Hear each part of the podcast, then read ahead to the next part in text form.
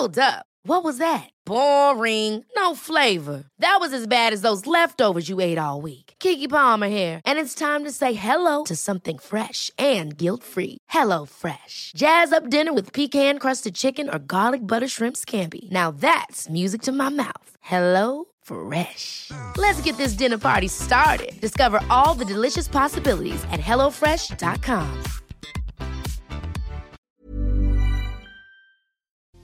¿Te pasa que decides no separarte de tu pareja no porque las cosas vayan mejor o los problemas se hayan solucionado, sino por el miedo que supone ya no estar con tu pareja? E, eso tiene un nombre y se llama angustia por separación y hoy te lo voy a explicar, así que por favor ponte cómodo, ponte cómoda, porque ya estás en terapia.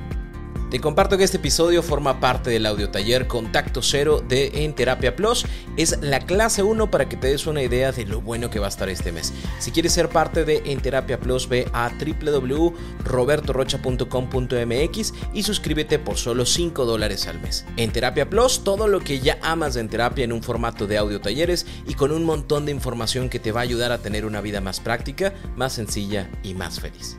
Bienvenido, bienvenida al audio taller de Contacto Cero. Hoy empezamos con uno de los temas que tienes que entender sí o sí para saber por qué te cuesta tanto ya no estar en contacto con tu expareja y esto es la angustia por separación. Una vez que asimiles esto, te aseguro que ese contacto cero te va a costar mucho menos, así que vamos a empezar con esto.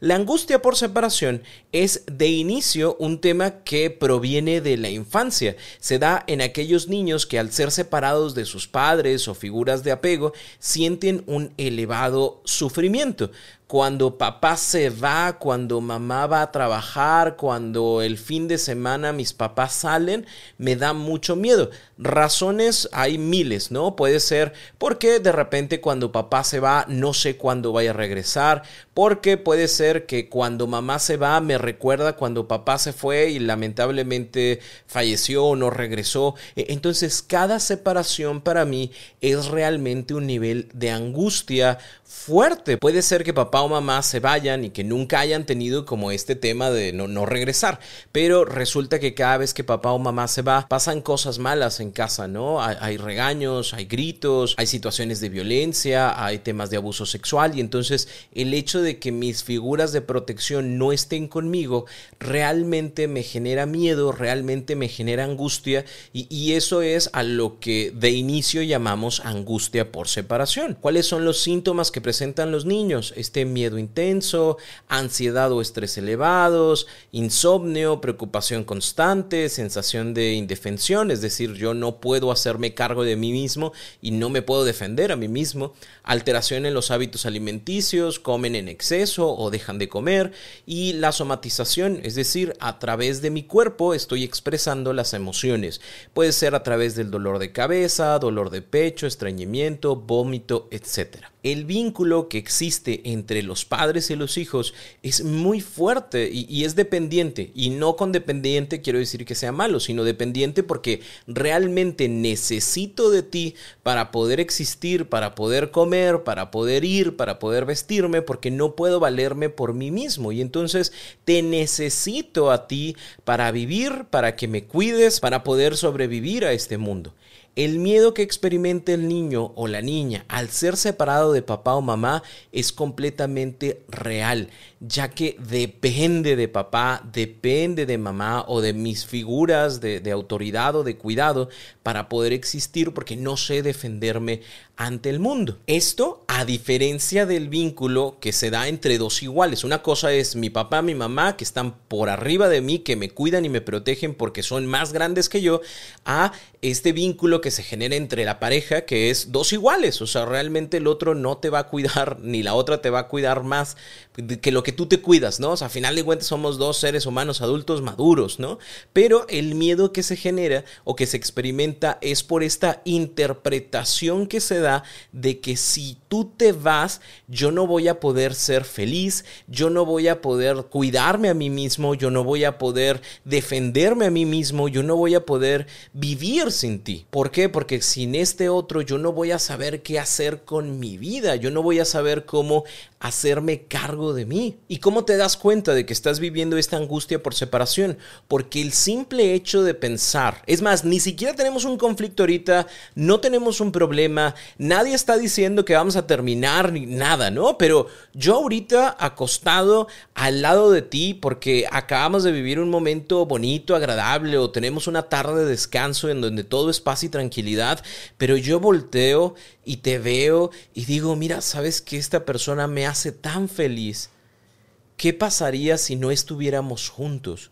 Y, entonces en tu cabeza se empieza a generar toda esta idea maquiavélica y trágica de qué pasa si se muere, qué pasa si cortamos, qué pasa si me es infiel, qué pasa si se pone a hablar con su compañera de la escuela o del trabajo y entonces se enamoran y me deja y yo ya no sé qué hacer, qué va a pasar conmigo. Nos damos cuenta de que existe esta angustia porque empezamos a tener todas estas, eh, esta creatividad en nuestra cabeza de lo que va a suceder con nosotros si esa persona no está presente, sobre todo porque estamos relacionándonos desde esta dependencia. Obviamente no estoy diciendo de que, ah, ve a tu pareja y es como si se va o si se muere o si ya no está contigo, no pasa nada. No, sí pasa. Obviamente me duele, obviamente eh, pues es algo que me importa, es una persona que me importa, no quiero que se vaya de mi vida.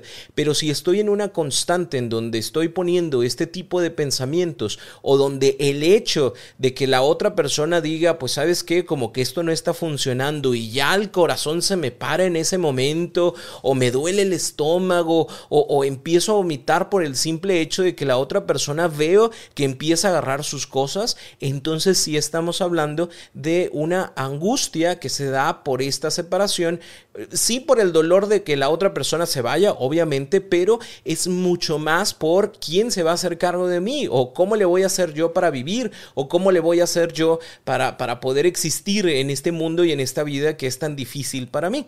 ¿En dónde se presenta más este tipo de situaciones de angustia de separación? Hay tres causas en las cuales nos vamos a dar cuenta de cómo se va presentando. La primera de esta causa es la personalidad dependiente.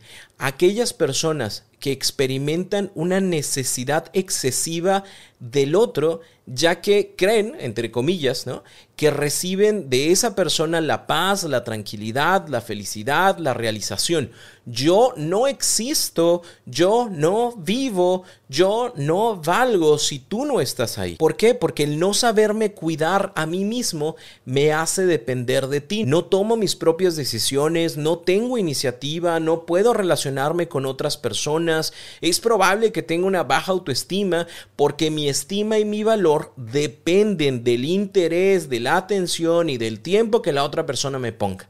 Si esa persona no me pone atención, si esa persona no me pone interés, si esa persona no me dice qué bonito, qué bonita, qué guapo, qué guapa, entonces yo no soy, yo no valgo, yo no tengo, yo soy lo que soy dependiendo de que tú estés conmigo. Entonces mi valor está directamente relacionado a tu cariño. Si tu cariño no está, mi valor tampoco existe.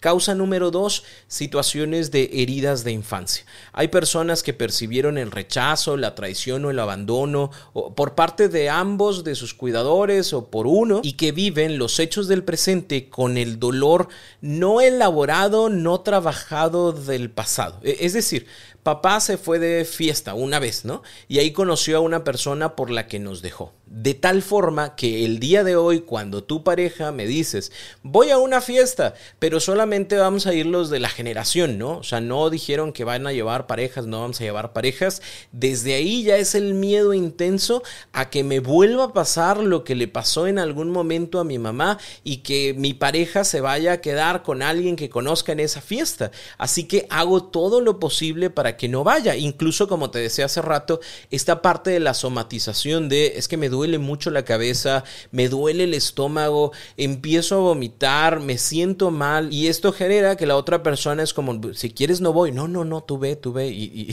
terminan oyendo porque te ve tan mal, a lo mejor no dices expresamente que es por el tema de que se vaya, pero la otra persona dice, bueno, pues si mi pareja está enferma no voy, ¿no? Y me quedo. De tal forma que tu mente y tu cuerpo lo registran como una posibilidad que la próxima ocasión en donde la persona se quiera ir a un lugar donde tú no vayas a estar, pues ya eh, como genera este tipo de estrategias que sabe que le van a funcionar. ¿Por qué? Porque me da tanto miedo volver a vivir lo que en algún momento viví en mi infancia. Ejemplo 2, mamá me dijo que nunca me dejaría, pero se enfermó y nunca pudo cuidarme, ¿no? O sea, lamentablemente su enfermedad le, impidió estar conmigo en mucho tiempo o falleció y no pudo estar conmigo. Y entonces, ¿qué pasa? Que soy una persona súper, ultra, mega protectora de mi relación, de mi pareja, de que no se enferme, de que no haga, de que no ni, ni tenga temperatura porque se me puede morir. O sea, estoy tan al pendiente de que la otra persona esté bien que necesito saber el cómo se siente, el qué es lo que tiene y, y si se enferma es como mayor la preocupación por mí que por ti. O sea, ¿en qué sentido? Me preocupa que te mueras porque ya no te voy a tener, me preocupa que te enfermes porque ya no vas a tener atención en mí. Entonces trato de todas las formas posibles de que tú estés bien siempre. Tercer ejemplo, el abuelo se fue a comprar pan a la esquina, ya no lo volvió a ver porque le dio un paro cardíaco. Lamentablemente eso me dejó supermarcado, supermarcada, ¿no? Entonces yo no permito y no puedo entender que tú te vayas sin mí a, la esquina por pan o a la esquina a, a, comprar un refresco o lo que sea que sea que vayas a hacer, no lo hagas sin mí, no lo hagas. ¿Por qué? Porque si te pasa algo y no puedo cuidarte, porque si te pasa algo y, ya no sé de ti, porque si no me puedo despedir y entonces estoy en esta constante de en algún momento te voy a perder y no quiero hacerlo. Me angustia tanto que no puedo dejar de estar en contacto contigo. Que esto es lo que vamos entrelazando a la parte del contacto cero. O sea, yo no puedo tener este contacto cero precisamente porque me da tanto miedo que al momento de no saber de ti desaparezcas. Es, es, una idea, la verdad, este, muy primitiva, y digo primitiva porque sí sucede, cuando los niños están chiquititititos, no comprenden la permanencia del objeto. A pesar de que yo no lo vea, sigue existiendo. Por eso cuando tú te paras, tú te tapas la cara y, y es como, ¿dónde está bebé? Y el bebé dice, no mames, güey, ¿dónde está? O sea, realmente no lo veo porque está detrás de tus manos y cuando tú abres las manos y dices, picabú o aquí estoy, el niño se asombra y se ríe y se emociona porque realmente para el niño, para el bebé, tú desapareciste por unos segundos y volviste a aparecer cuando quitaste las manos. Bueno, eso mismo le pasa a algunos adultos. Es como si no puedo ver a esa persona, desaparece de mí, ¿no? Y eso me llena de angustia, me llena de ansiedad y no me lo permito y por eso voy cortando este contacto ser. La tercera y última causa es la parte de las malas experiencias de otras relaciones. Historias de engaños, infidelidades, deshonestidades que quedaron grabadas y marcadas, que hacen que en el presente piense, slash, crea que toda persona con la que me relacione me va a hacer lo mismo o sufriré lo mismo. Por ende, ni vayas, ni hagas, ni hables, porque una vez así me pasó.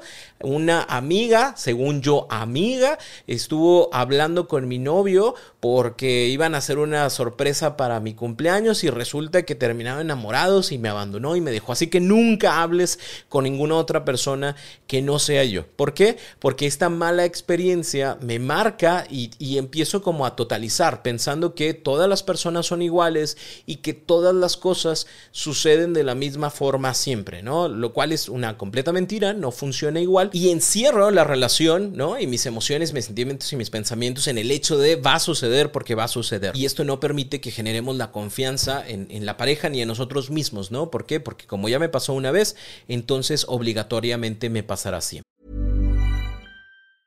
Ever catch yourself eating the same flavorless dinner three days in a row? Dreaming of something better? Well, HelloFresh is your guilt-free dream come true, baby. It's me, Kiki Palmer. Let's wake up those taste buds with hot, juicy pecan-crusted chicken or garlic butter shrimp scampi. Mm. Hello Fresh. Stop dreaming of all the delicious possibilities and dig in at HelloFresh.com. Let's get this dinner party started.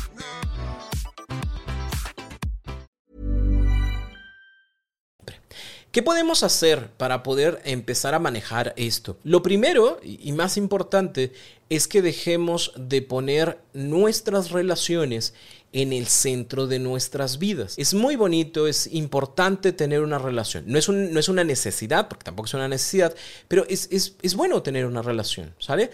Pero cuando yo me abandono a la relación, es decir, no hay nada más importante en esta vida que eso, ahí es donde vamos generando este tipo de conflictos.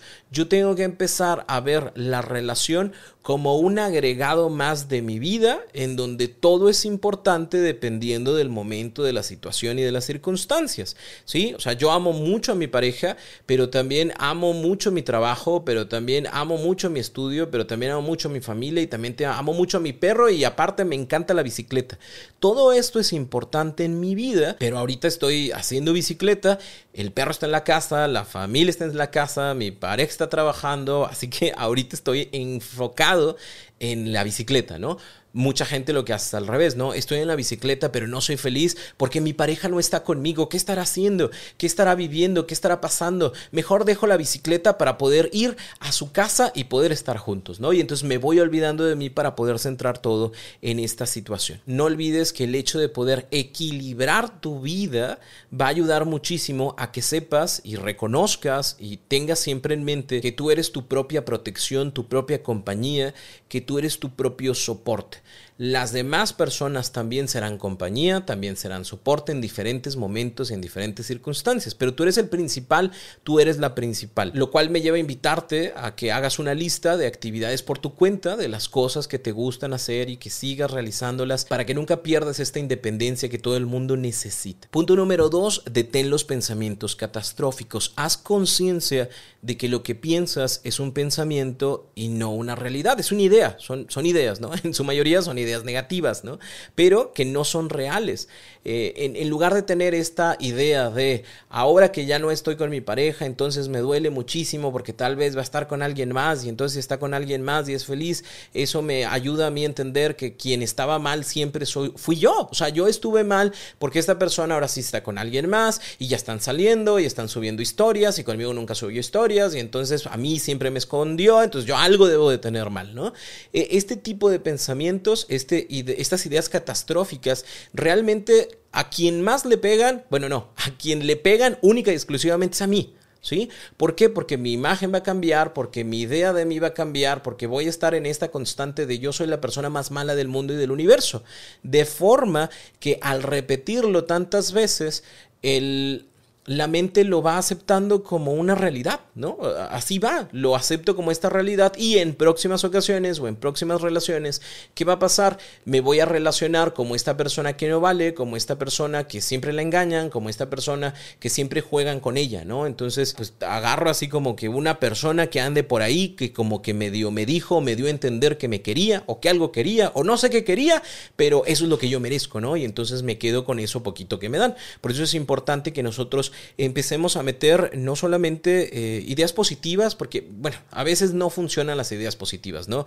Precisamente porque está tan agrietado nuestro concepto personal que si yo digo, yo soy una persona que vale, que se ama, que está siempre consigo, que es su soporte y, y es su sostén, a lo mejor tu mente dice, ah, no creo. O sea, no, no suena como muy congruente a lo que estás haciendo, así que probablemente no funcione de inicio. Va a funcionar en algún momento, pero de inicio no. Así que yo te propongo empezar a trabajar con ideas neutras, ¿sabes? O sea, cuando ven esta idea de es que mi pareja es muy feliz, mi expareja es muy feliz ahora y, y no lo fue cuando estaba conmigo, no sé, idea neutra, pues cada quien vive sus procesos, cada quien vive sus momentos y si es feliz ahora, qué bueno por esa persona y qué bueno por todas las personas del universo que son felices. Es que esa persona, es que mi ex va muy rápido y entonces ya me superó y entonces yo no tengo valor o yo no existo. Bueno, cada persona lleva su proceso, lleva su tiempo y si lo hizo, ya es asunto de esa persona, no es una carrera, yo haré las cosas a mi tiempo y a mi forma. Si te fijas, no son temas positivos, no es como, ay, yo valgo más que la otra persona y me vale madre, ¿no? Ay, es que esa otra persona está fea y yo estoy bien guapo, bien guapa. No, no, no es eh, estar aventando cosas, sino de una forma pues lo más objetiva posible y además de la forma más neutral posible, porque es cierto, o sea, la gente termina y continúa con sus vidas, no estoy diciendo una mentira, de esa forma ya no le estamos pegando a nuestra estima, ya no le estamos pegando a nuestro concepto y esto ayudará mucho más a poder hacer más fácil este proceso de duelo y también será más fácil generar este contacto cero. Y el punto número tres es fomentar tu confianza personal y tu autoestima. E, empieza a elegir por tu cuenta, toma decisiones pequeñas y luego ya que vayas generando confianza, vas por algunas más grandes. Sal de tu zona de confort y atrévete a hacer las cosas que deseas hacer. Ir al gym, hacer un ahorro, un viaje, ir a un concierto, visitar un parque, un restaurante que te llame la atención.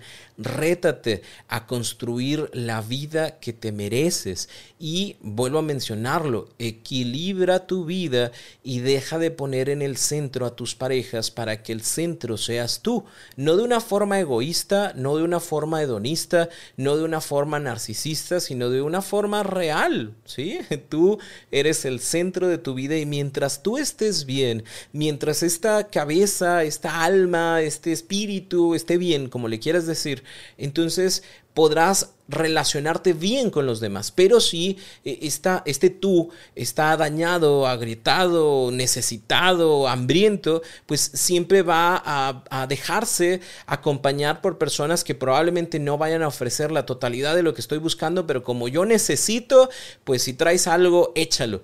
Y aquí vemos qué es lo que hacemos, ¿no? E, esa no es la idea, la idea es que tú mismo vayas generando este concepto eh, positivo de ti, este concepto en donde hay, hay un crecimiento en donde hay comprensión y compasión contigo. ¿Para qué? Para que el día de mañana tú puedas tomar mejores decisiones en esta situación. Creo que con esta información te va quedando un poquito más claro el por qué se te dificulta tanto generar un contacto cero. En las siguientes clases te voy a explicar bien a bien qué es el contacto cero, pero ahorita quiero que sepas que esta sensación de miedo que tienes al saber que ya no vas a continuar en contacto con tu expareja, que hace algunas semanas o días estaban en relación y se querían y se amaban, peleados, pues se querían y se amaban, eh, ya no va a estar, ¿sí? El hecho de que este contacto ya no exista tiene la finalidad de que tú puedas realizar un proceso más estructurado para ti, pero también menos sufriente para ti. ¿Por qué? Porque el hecho de continuar en este momento el contacto con tu expareja va a provocar mayor desconfianza, inseguridad, dudas. Es que como que pareciera que sí, pero luego parece que no. ¿Por qué chingados me habla y luego no quiere nada? ¿Por qué está hablando conmigo si ya está saliendo con alguien más? ¿Por qué me pide que seamos amigos pero me esconde? ¿O por qué me pide que seamos amigos pero me besa? ¿O por qué me pide que seamos amigos pero vamos a vernos en el motel? O sea, ¿qué pedo con esto, no?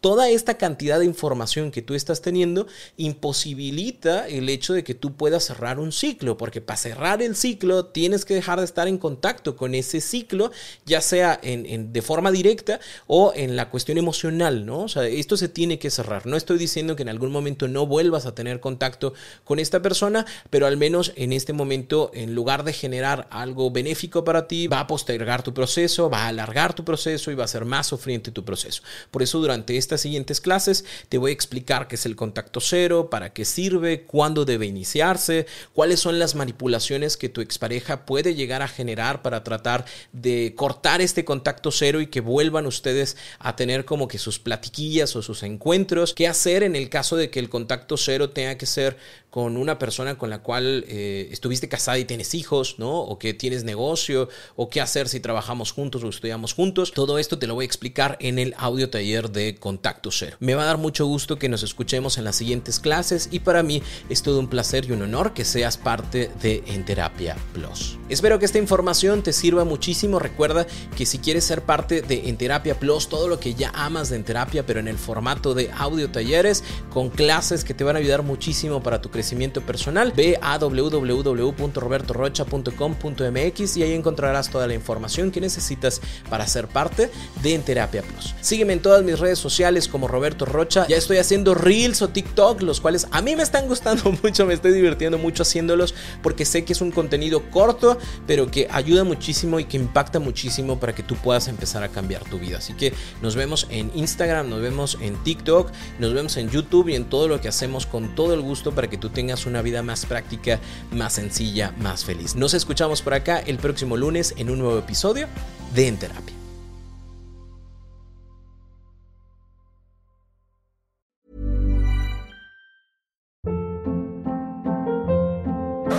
Hold up. What was that? Boring. No flavor. That was as bad as those leftovers you ate all week. Kiki Palmer here, and it's time to say hello to something fresh and guilt-free. Hello Fresh. Jazz up dinner with pecan-crusted chicken or garlic butter shrimp scampi. Now that's music to my mouth. Hello Fresh. Let's get this dinner party started. Discover all the delicious possibilities at hellofresh.com.